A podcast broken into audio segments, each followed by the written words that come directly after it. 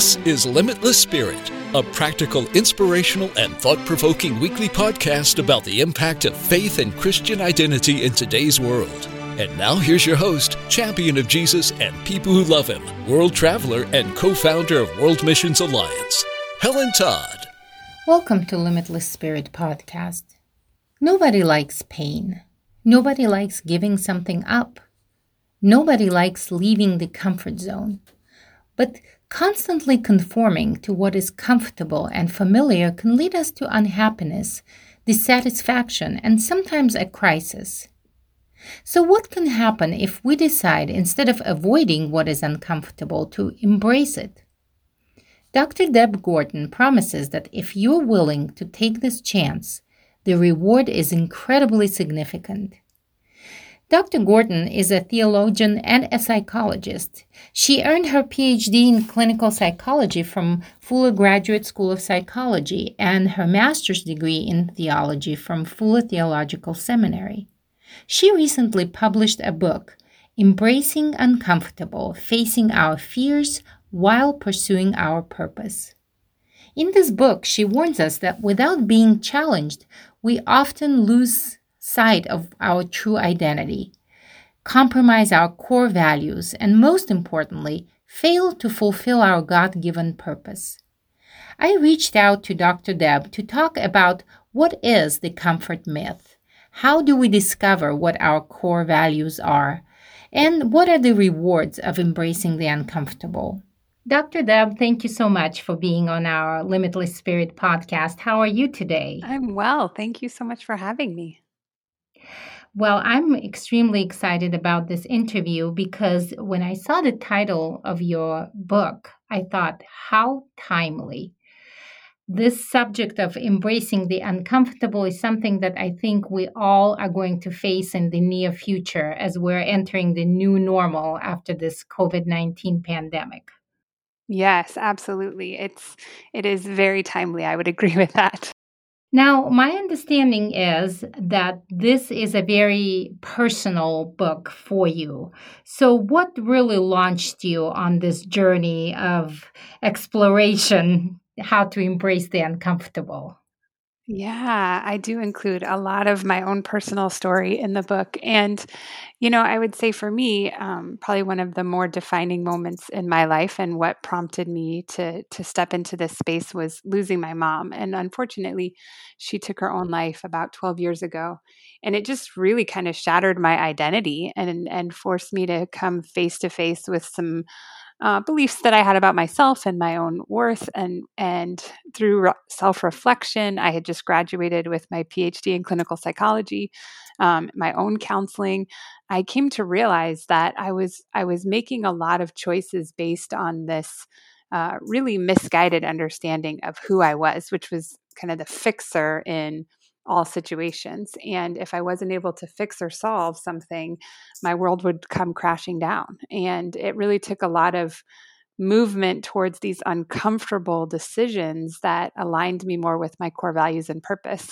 Um, and of course, then that kind of helped me to see that a lot of people are making these decisions, these sort of default, automatic, habitual choices that aren't actually in line with what they value most, but in the moment are more comfortable, really because they're more familiar. You mentioned that the this problem came from your misguiding and this misguided understanding of self, of who you are. Why do you think that happens? How do we develop this misguided understanding of ourselves?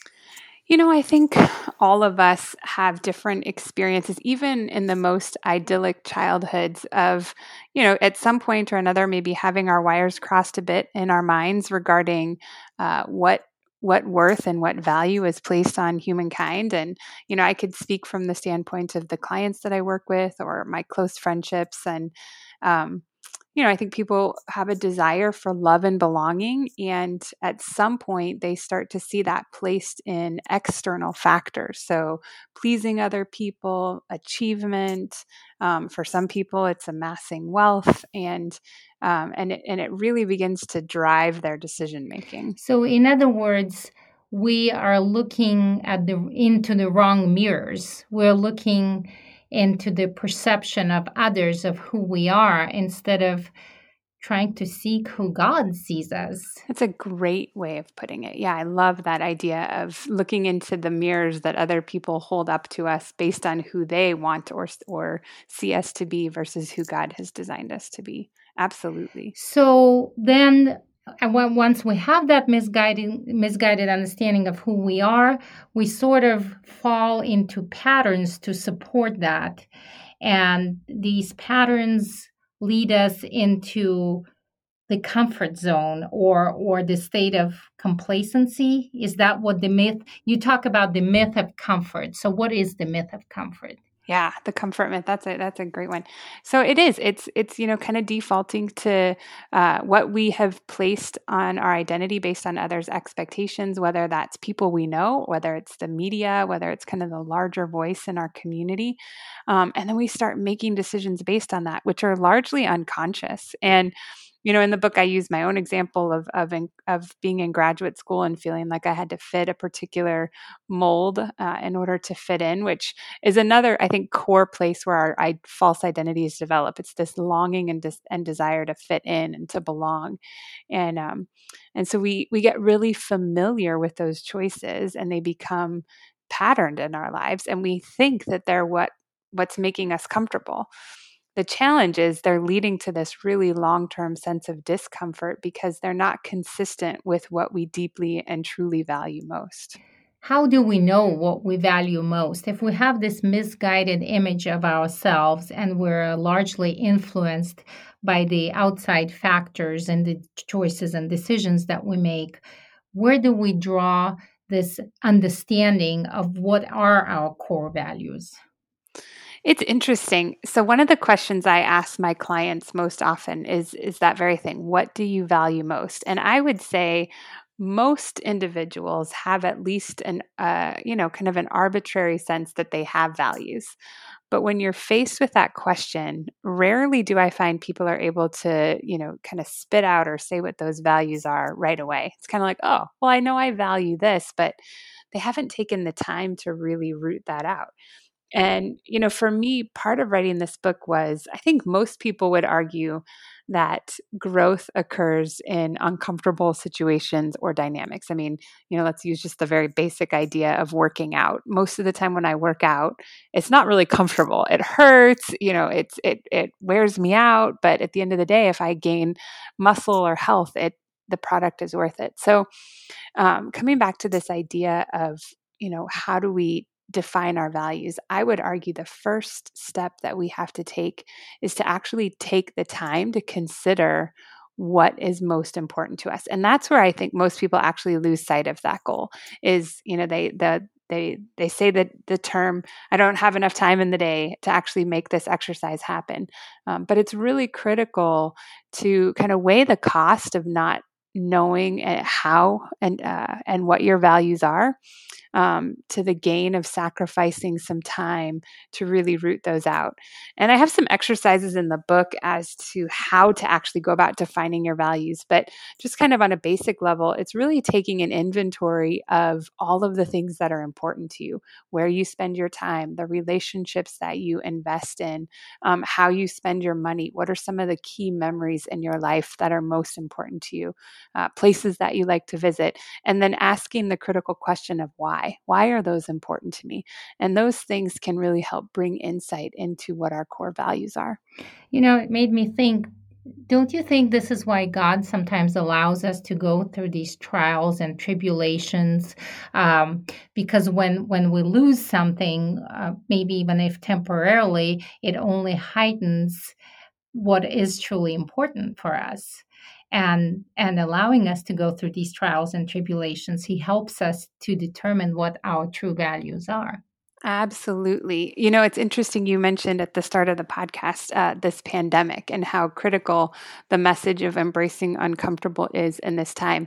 And I remember when we first started the shelter in place and people were, you know, kind of uh, intrigued by the idea of quarantining, uh, not as fatigued as they are on the on the other side of it right now. But a lot of uh, messages were popping up on social media and in online articles about our values and how we're confronted with our values in a moment like this. And I know for me personally, I was very aware of the fact one of my core values is relationship. And I have a grandmother who's 101. She is the matriarch of our family. Wow. And this has been a really hard time for her. She's in um, an independent living facility. She's amazing for her age, but she can't have visitors. And prior to the pandemic, you know, I, I would call my grandma probably uh, every couple months, not not too frequently.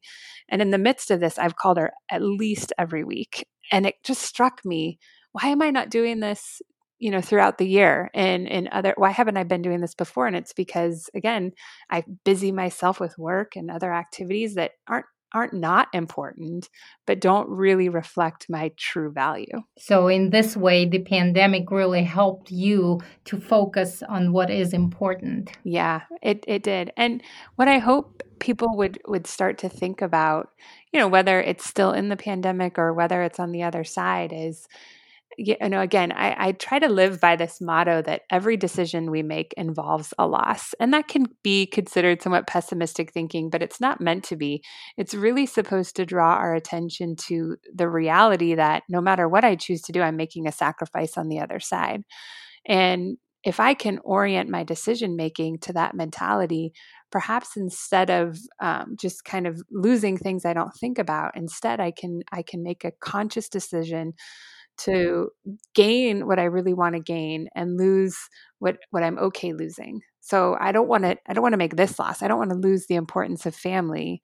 So I am willing to take this loss, perhaps taking on another project or saying yes to something or agreeing to um, get my kids involved in something. And losses are hard, so it is important to validate the emotion that comes with a loss, but you know, we're kidding ourselves if we don't consider the reality that every decision we make does involve a loss. That's a great point. So, why is it so important for us to embrace the uncomfortable? And what are the benefits of embracing the uncomfortable? You know, the biggest thing that I see as the outcome of embracing uncomfortable is living a life that's congruent with who God designed us to be and what really motivates us as our core. And when we live incongruently, it creates overwhelming amounts of stress in our lives. And I can see this with the clients I work with, again, with people in my close inner circle. And whether they're Christian or not, we all make these types of decisions every day. And so I've worked with clients who are struggling in their relationships and their marriages. And when we look at the decisions that they're making, oftentimes, again, they're not consistent with what their core values are uh, respecting their spouse, upholding the vows of their marriage, um, investing in time with family. And so this this compact stress of making choices that don't align with what's most important to us just grows over time, and I would say is a strong contributing factor to um, a lot of our mental health issues, anxiety, depression, health related um, issues that are correlated to stress. So, you know, the funny thing is is when we're willing to step into the discomfort in the moment it actually creates longer term comfort and contentment um, that is what we truly desire. And so it's actually a greater benefit to us to put ourselves in these uncomfortable situations and to build what i would call stress resilience. Very interesting. So basically if we were to sum it up um, the comfort zone is trying to conform to the image of yourself that is not really you, that was created by the desire to fit in or please someone or um, an ideal that is not really reflective of who you are. Um, and in a sense, it is not comfortable, but it is the comfort zone because you think this is what you're supposed to do. And then embracing the uncomfortable is actually going deep down inside and recognizing who you are, what is important to you, and then making sacrifices in order to achieve really the the purpose for which God created you. That's a great way of summarizing it. Yeah, absolutely. And out of embracing uncomfortable, again, you know, in those times of reflection, we actually feel this great sense of satisfaction in choosing um, situations, circumstances, and relationships that really align with that core of who God created us to be. And what are some of the practical ways that you would advise people in in um, venturing out on this journey of embracing the uncomfortable? Well, first of all, they could buy my book for sure. um, but you know, I think for me, this practice was um, was so much more effective in community with accountability. So it took, you know, in the very beginning, and I talk about this in the book, I had a time and a season of really pulling away and discerning what my core values were. And then I involved my community, and each day I would set aside time, and it doesn't have to be long a minute, five minutes to just reflect and, and think about the decision that I made throughout the day and ask myself, okay, in that moment, was I defaulting to comfort? Was I kind of trying to allay the anxiety or the fears I was experiencing and not choosing core to who I was? Or was I really stepping into that uncomfortable place um, and making that healthy decision? And the reflection time would then reinforce the validation I experienced in embracing uncomfortable in the moment. Well, and I'm sure there is a great amount of self discipline that is involved in that, which is very uncomfortable, but has a high payoff, so to speak. Yeah, it's a very cyclical process. And I talk about that a lot in the book. This is going to be uncomfortable, but then once you get used to it, it's going to be more familiar. And then you're going to move on to this stage, and this is going to be uncomfortable, and then it'll get a little bit more familiar. But I promise it's really doable. And the outcome is just very gratifying, especially in terms of just feeling like I'm really living authentic to who God created me to be and how He has designed me to be a part of furthering His kingdom here on earth. The key points that stuck out to me in this very timely conversation were those. Number one, we are in danger of losing our true identity if we rely on the mirrors held for us by other people. Christ is the only true reflection of our identity. The uncomfortable things in life are often God's direction towards self awareness. Number two, we must not make life decisions without fully understanding what our core values are and take time to discover these core values. And number three, sacrificing parts of our lives that don't reflect our core values, though very painful at first, is absolutely worth it. In the upcoming conversation with Dr. Deb, we will talk about how embracing the uncomfortable guides us to discover our life's purpose.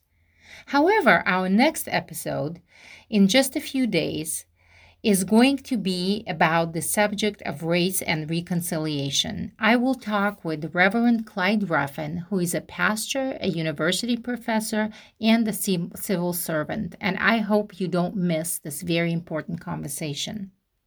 Please consider supporting Limitless Spirit podcast by going to rf wma.org slash forward give. And I always look forward to hearing your thoughts and comments. You can email me at podcast at rfwma.org. Until next time.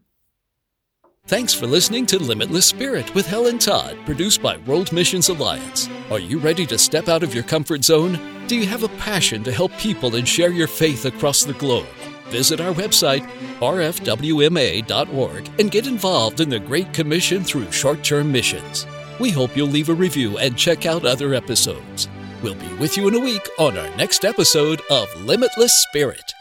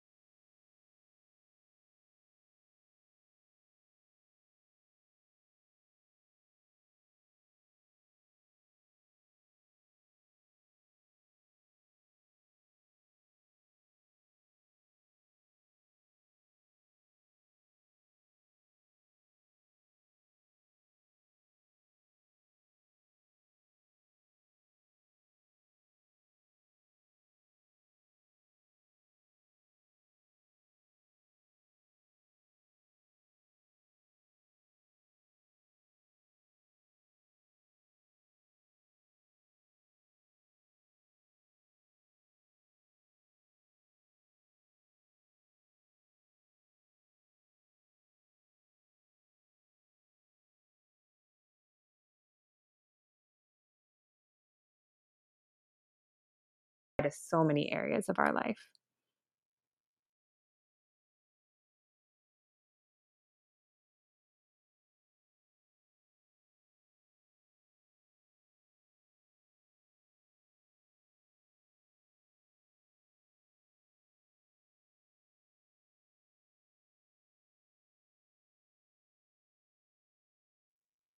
Yeah, that's a great, great example and um, so, so true.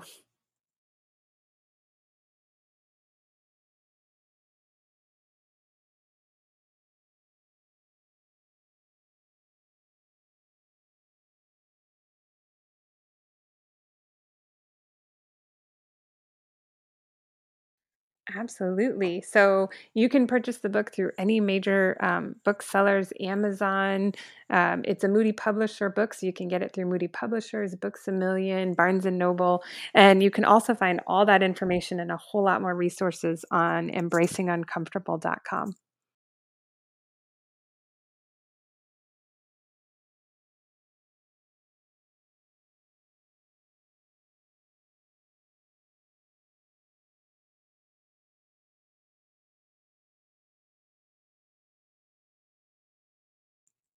Thank you.